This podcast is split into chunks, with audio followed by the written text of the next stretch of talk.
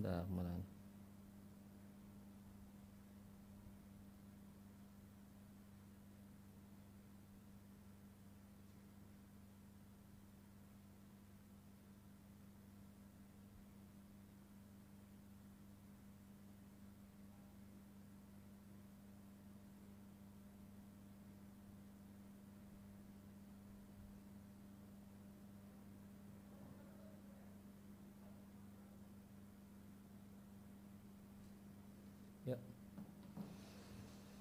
Alhamdulillah wassalatu wassalam ala rasulillah wa ala alihi wa sahbihi wa man tabi'ahum bi ihsanin ila yaumidin amma ba'id kaum muslimin dan muslimah rahimani wa rahimakumullah. Sebelum kita lanjutkan membaca ahkamu zinah lin nisa karya Syekh Amr ibn Abdul Mun'im Salim hafizallahu taala wa wafaqahu Kemarin ada satu kosakata yang kita lewati di halaman 50 di baris kedua dari bawah. Atau kita perlu baca bar, sejak baris yang ke ya, ketiga atau keempat.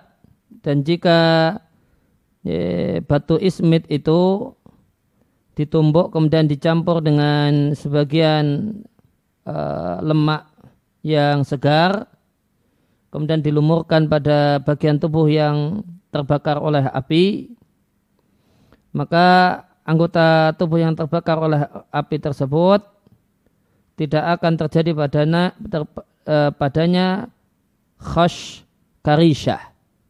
Eh, maknanya adalah eh, kulit, ya, yaitu bekas item-item habis koreng, karena koreng, karena luka bakar dan yang lainnya. Nah, kemudian kita masuk pada halaman 51. Hukum memiliki wadah celak terbuat dari emas ataukah perak.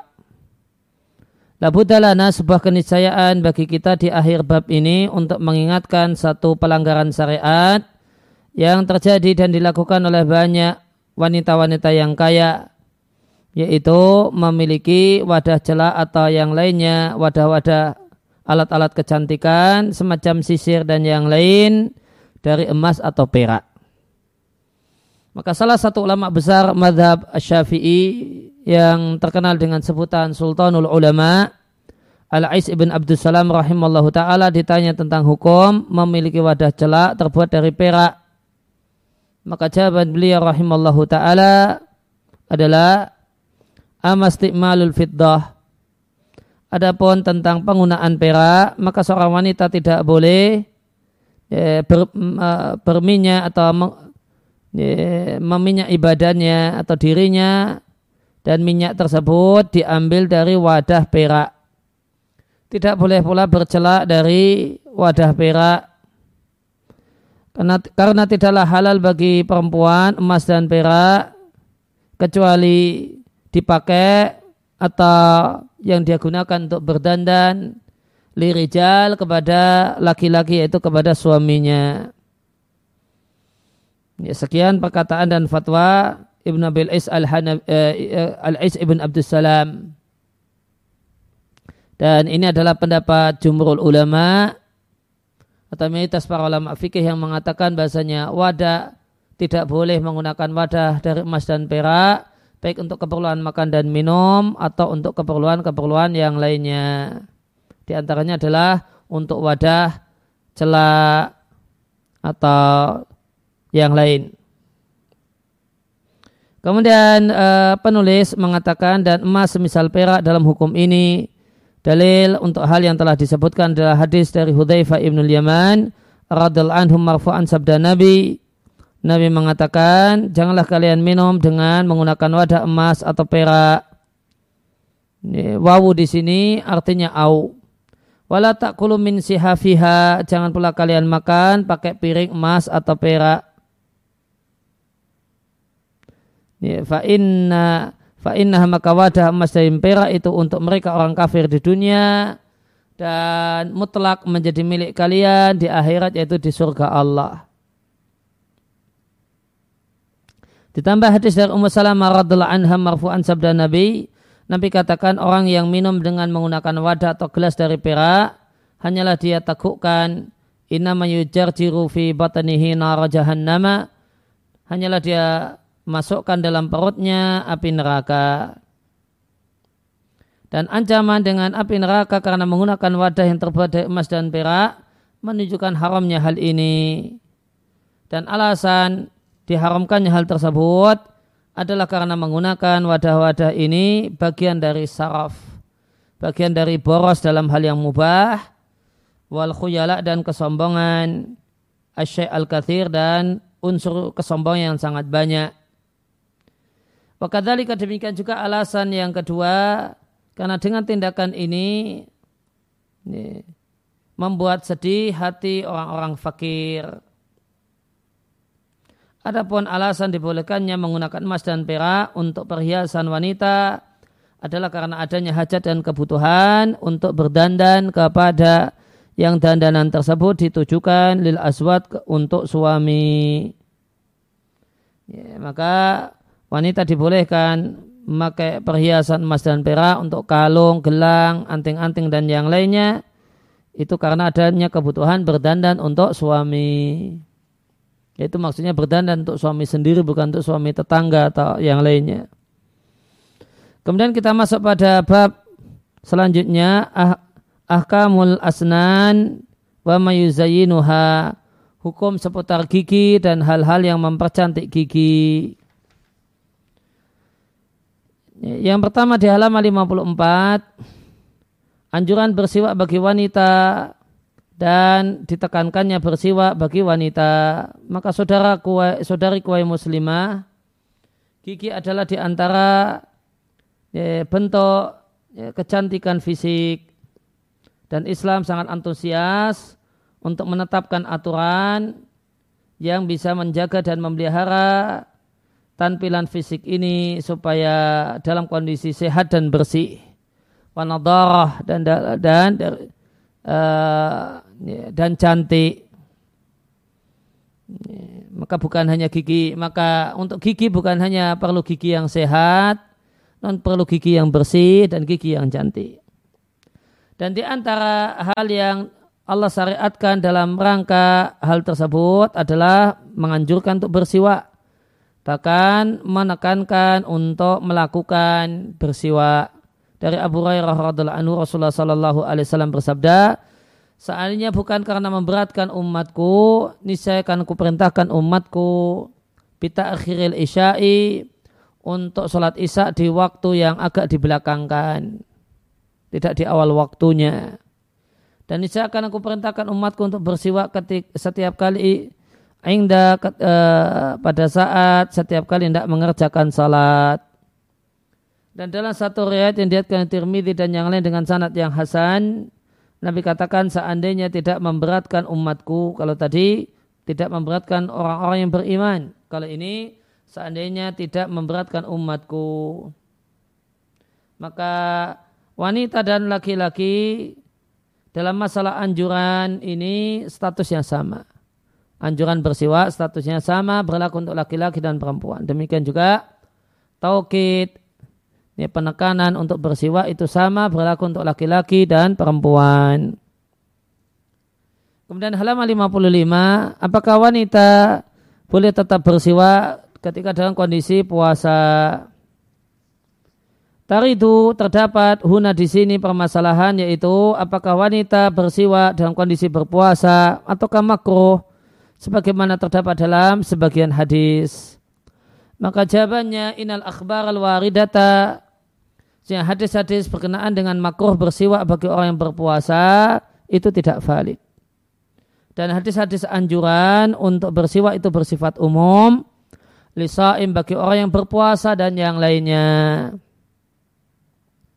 Oleh karena itu Bukhari mengatakan di sahihnya Ba'da setelah menyebutkan sejumlah hadis Finnadbi berisi anjuran untuk bersiwak Beliau katakan lam yakhusus sa'ima min ghairihi.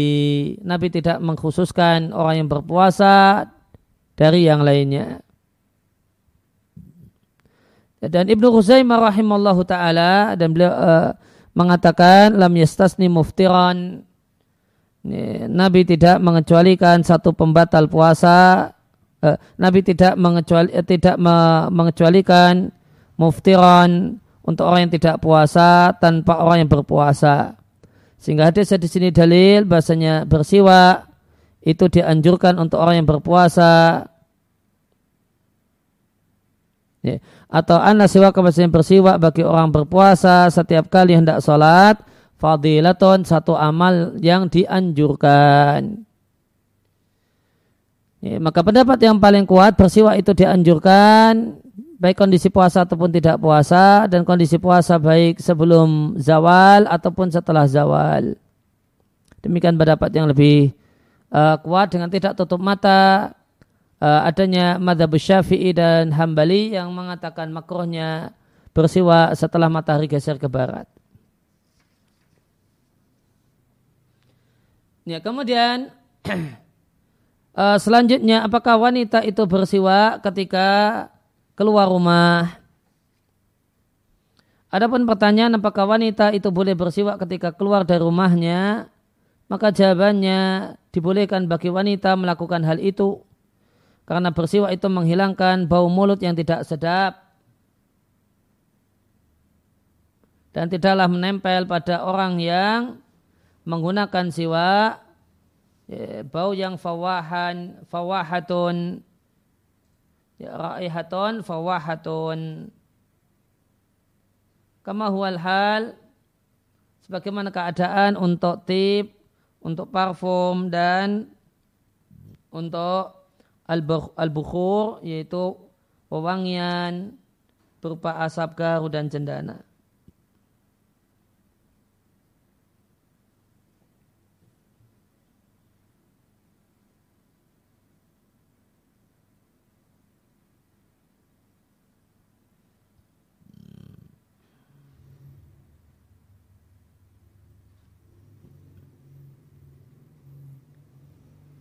Fawahaton artinya tersebar.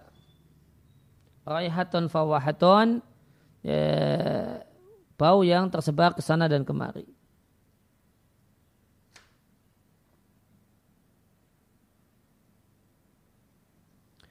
Nah, kemudian hukmul falaji, hukum merenggangkan gigi. Ya, maka di tradisi Arab di masa silam, gigi yang indah dan cantik adalah gigi yang renggang. Ini berbeda keadaannya dengan kecantikan di zaman ini. Di zaman ini di negeri kita wanita cantik itu manakala giginya rapat, rapi, berjajar, rapat, nah itu cantik. Maka ini menunjukkan bahasa yang tolak ukur cantik itu berbeda dari zaman ke zaman, dari satu tempat ke tempat yang lain. Maka di masa silam ada upaya untuk mempercantik gigi dengan merenggangkan gigi dan memangkur gigi. Al-falaju fil asnan definisinya adalah menjauhkan apa yang ada di antara gigi seri dengan gigi geraham. Yang ini dilakukan oleh wanita tua atau wanita yang mendekati tua dalam usianya dalam rangka menampakkan dan membuat kesan kalau masih belia dan bagus cantik giginya. Lianna hadil furjata latifah karena adanya jarak yang sedikit, yang kecil antar gigi itu hanya dijumpai pada perempuan-perempuan belia. Maka jika seorang perempuan itu telah jadi ajazat, telah jadi nenek-nenek, telah berusia lanjut, watawa hasyat, kemudian dia merasa tidak nyaman, hanya dia kikir giginya dengan alat kikir supaya ya, latifatan hasanatal mandari supaya ada uh, jarak yang latifah yang lembut yang sedikit yang kecil yang ini nanti, nanti akan jadi penam, uh, penampilan yang bagus. Watuhimu dan dengan memangkur gigi memberikan jarak satu gigi dengan yang lain tuhimu akan berikan kesan kalau masih belia. Nama lain dari al-falaj adalah al-washar.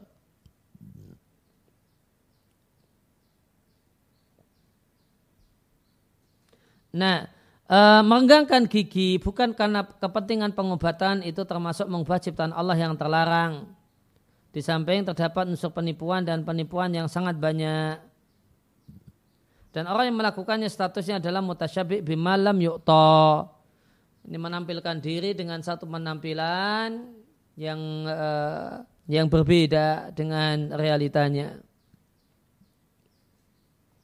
Oleh karena itu terdapat larangan melakukan perbuatan jelek ini bahkan terdapat laknat bagi pelakunya yang ini menunjukkan kalau ini termasuk dosa besar.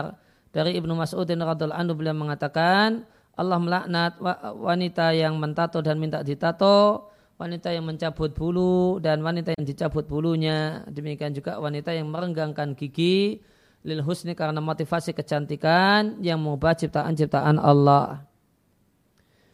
Nah laknat dari Ibnu Mas'ud ini sampai kepada seorang perempuan dari Bani Asad namanya Ummu dan dia adalah hafizah Quran. Maka Ummu mendatangi Ibnu Mas'ud dan mengatakan, apa itu hadis yang sampai ke apa itu hadis yang baik kepadaku cerita angka tentang Anda bahasanya Anda melaknat wanita yang ya, Ya, wanita yang mentato dan wanita yang ditato, yang mencabut bulu dan yang dicabut bulunya karena kecantikan yang mengubah ciptaan ciptaan Allah. Maka Abdullah yaitu Abdullah bin Mas'ud radhiallahu anhu mengatakan, "Kenapa aku tidak melaknat orang yang dilaknat oleh Rasulullah sallallahu alaihi wasallam?" Dan larangan dan laknat untuk orang tersebut ada dalam Al-Qur'an. Dan An-Nawawi rahimahullah taala di Sahih Muslim mengatakan, Eh, perbuatan ini haram untuk pelakunya dan objeknya berdasarkan hadis ini. Dan sebab yang lainnya karena dia adalah mengubah ciptaan Allah. Dan karena hal tersebut Anda unsur penipuan dan penipuan.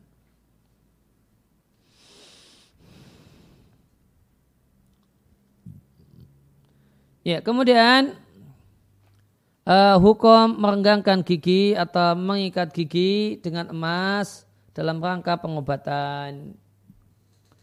Ayatul muslimah atau wanita muslimah, Anda telah mengenal di pasal yang sebelumnya bahasanya merenggangkan gigi termasuk dosa besar karena terdapat padanya unsur penipuan dan penipuan serta mengubah ciptaan Allah yang terlarang. Akan tapi apakah diperbolehkan merenggangkan gigi jika itu litadab bubi untuk berda, untuk berobat wal mudawati dan berobat. Maka jawaban pertanyaan kita ini akan disampaikan oleh Imam Nawawi rahimallahu taala beliau katakan ya, di sarah hadis sahih Muslim mengontari hadis yang lewat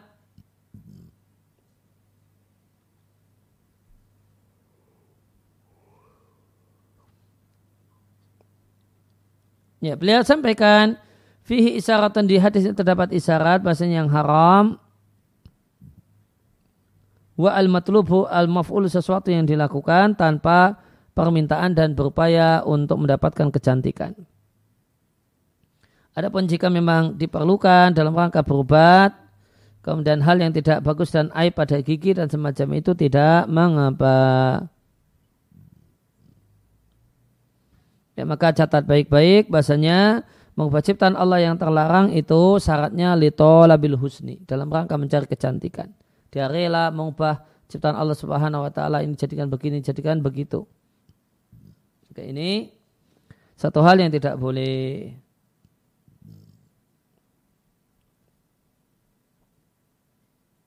Ya, man, uh,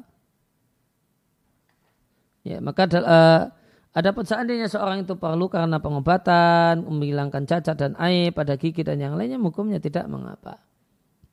Maka bedakan antara mengubah ciptaan Allah Subhanahu wa taala ya, maka bedakan antara mencari kecantikan dan liilaj untuk pengobatan. Kemudian kata penulis dan semisal itu mengikat gigi dengan emas.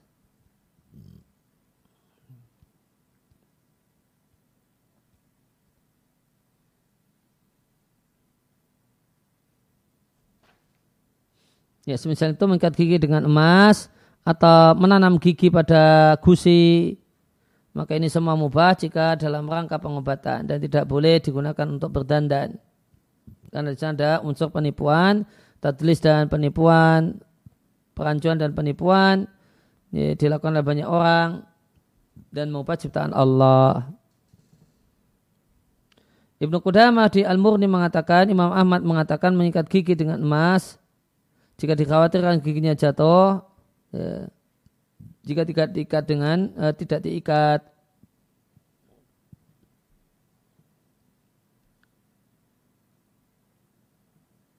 Ya, idha khasya alaiha jika dikhawatirkan jatuh, fakat fa'alu anna, maka banyak orang telah melakukannya. Fala ba'sa bihi 'inda darurati hukumnya tidak mengapa jika ada kebutuhan mendesak untuk melakukannya. Ya intinya uh, perubahan fisik itu ada dua macam dalam rangka kecantikan, dalam rangka menghilangkan aib. Kalau dalam rangka kecantikan hukumnya haram. Kalau dalam rangka uh, bukan kecantikan, namun dalam rangka untuk pengobatan, menghilangkan cacat atau aib pada fisik dan badan hukumnya boleh. Itu ini di antara kesimpulan penting tentang hal ini. Ya, demikian selesai pembahasan tentang seputar gigi. Ini, termasuk juga banyak pertanyaan tentang behel itu kembali ke sini. Jika uh, tadi sampaikan bahasa itu terlarang litolabil husni jika karena faktor ingin cantik Adapun jika karena fakot pengobatan, menghilangkan aib dan cacat, fala ba'sa hukumnya tidak mengapa. Dan yang namanya mubah ciptaan Allah itu bersifat permanen atau semi permanen. Bukan yang hanya dipakai sebentar nanti luntur. Itu bukan uh, yang kita maksudkan. Ya demikian. Wassalamualaikum warahmatullahi wabarakatuh. Wa alamin. Belum ada pertanyaan ya. Ini dah sampai bab karena ganti bab baru. Atau ditambahkan sedikit.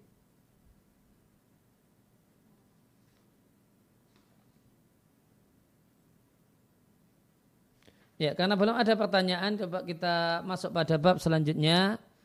Ya, akamus sya'ar, hukum seputar rambut. Kita masuk halaman 62 ahkam sya'ar lin nisa'i hukum seputar rambut bagi wanita. Tidaklah diragukan bahasanya rambut kepala di antara bentuk berdandan, ada bentuk ya, perhiasan, wal jamal dan kecantikan yang dengannya ya, setiap laki-laki dan perempuan itu ingin tampil cantik dengannya dengan dengan rambut. Allah hadin sawah itu sama saja, bukan hanya laki-laki, perempuan juga demikian. Biratin nazar dengan kita tutup mata yang jelas mereka sepakat untuk bahasanya itu satu hal yang perlu ya, dengan tutup mata mereka berdua sepakat dan tidak sepakat untuk sejumlah hukum syariat berkenaan dengan bentuk-bentuk berdandan semisal ya, hadal mazhar al-jamali lil insan semacam e, bentuk kecantikan seperti ini ya, pada seorang insan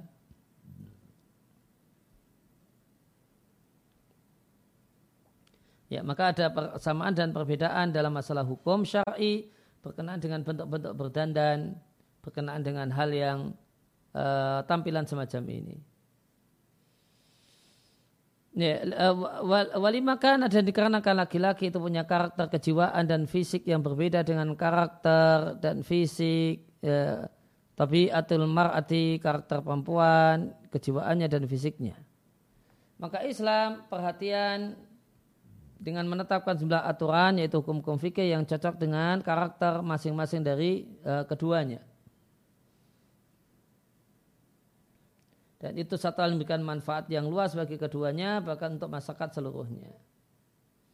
Bahkan itafaqat hadil ahkamu fi ba'dil mawadi'i dan hukum-hukum ini di sebagian kasus itu berlaku sama untuk laki-laki dan perempuan. Ala hadin sawai dengan satu sama. Namun hukum itu baru berbeda dan berbeda di kasus-kasus yang lainnya. Bima yatanasabu dengan perbedaan yang mencocoki karakter dari masing-masing keduanya.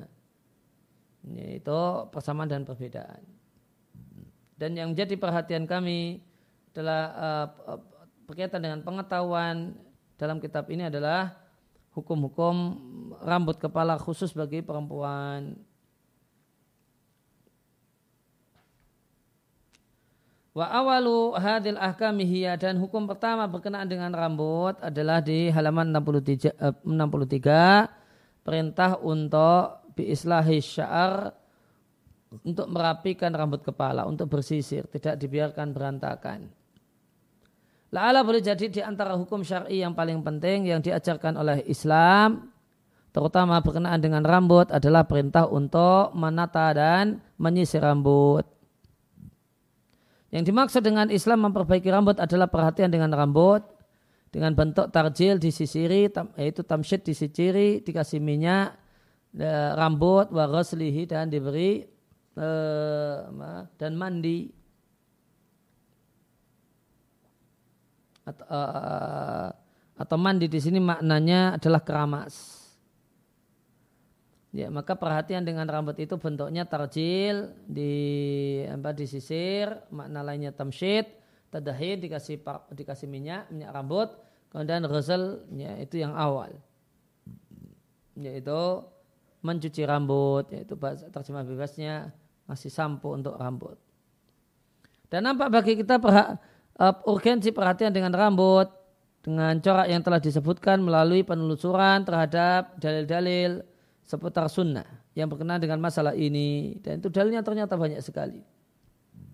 Dan kita mulai dengan hadis Jabir bin Abdullah radhiallahu anhu beliau mengatakan Rasulullah sallallahu alaihi wasallam mendatangiku dan beliau lihat aku adalah seorang anak muda yang rambutnya acak-acakan.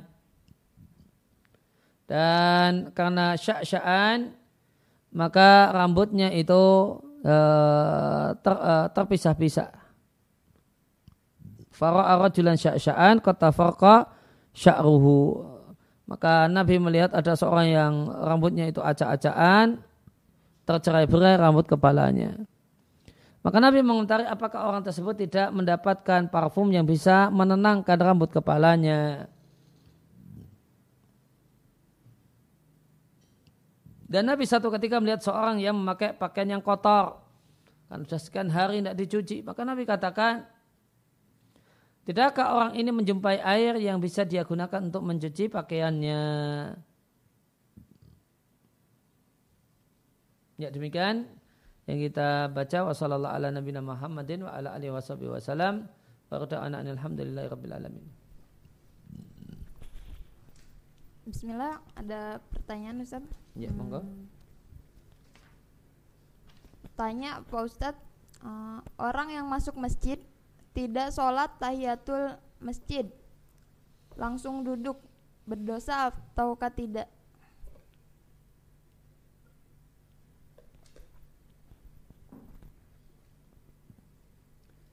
Eh, yang benar pendapat mayoritas para ulama sholat tahiyatul masjid hukumnya sunnah dan tidak wajib. Sehingga kalau memilih duduk ya tidak dosa. Nah.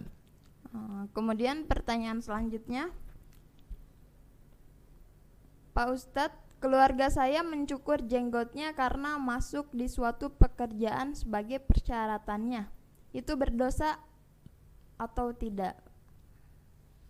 Yang jelas Nabi Shallallahu Alaihi Wasallam memerintahkan para laki-laki untuk membiarkan jenggotnya, tidak harus menumbuhkan jenggot, namun biarkan jenggot itu tumbuh, tidak dihalangi. Demikian yang Nabi ajarkan dan Nabi tuntunkan. Nah. Pertanyaan selanjutnya yang terakhir apa jika menghadiahkan bunga untuk istri termasuk buang-buang harta? Ya, jika bunganya bunga kertas atau bunga plastik, ya, saat dikasihkan istri nanti bisa disimpan, tidak layu, nah, itu lebih uh, ya, maka lebih aman. Karena tidak layu nanti bisa jadi hiasan di uh, meja tamu atau yang lainnya. Tapi yang uh, yang bermasalah adalah kalau bunga sungguhan nanti layu kemudian dibuang. Maka ini dikhawatirkan termasuk buang-buang harta. Nah. Pertanyaan selanjutnya ada yang baru masuk Ustadz. Hmm, Bismillah, Assalamualaikum Ustadz mau bertanya. Saya punya permasalahan gigi depan yang tidak rata Apa ini termasuk aib atau mempercantik diri? Jazakallahu khairan. Ya, uh, tolak ukur aib dan ini uh, jadi sulit untuk tersenyum, merasa nggak pede kalau senyum, itu aib.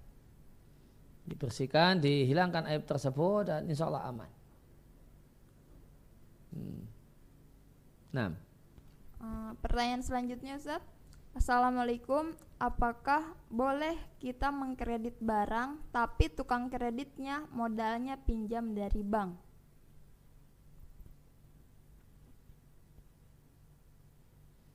Ya, kalau transaksi kita dengan dia tidak masalah insya Allah Taala. Meskipun kalau dia cari modal dari bank, nah ini yang punya masalah. Nah, hmm? ya demikian kurang lebih yang respon-respon yang bisa kami sampaikan. Wassalamualaikum warahmatullahi wabarakatuh. Muhammadin wa ala alihi wasallam wa alhamdulillahi rabbil alamin.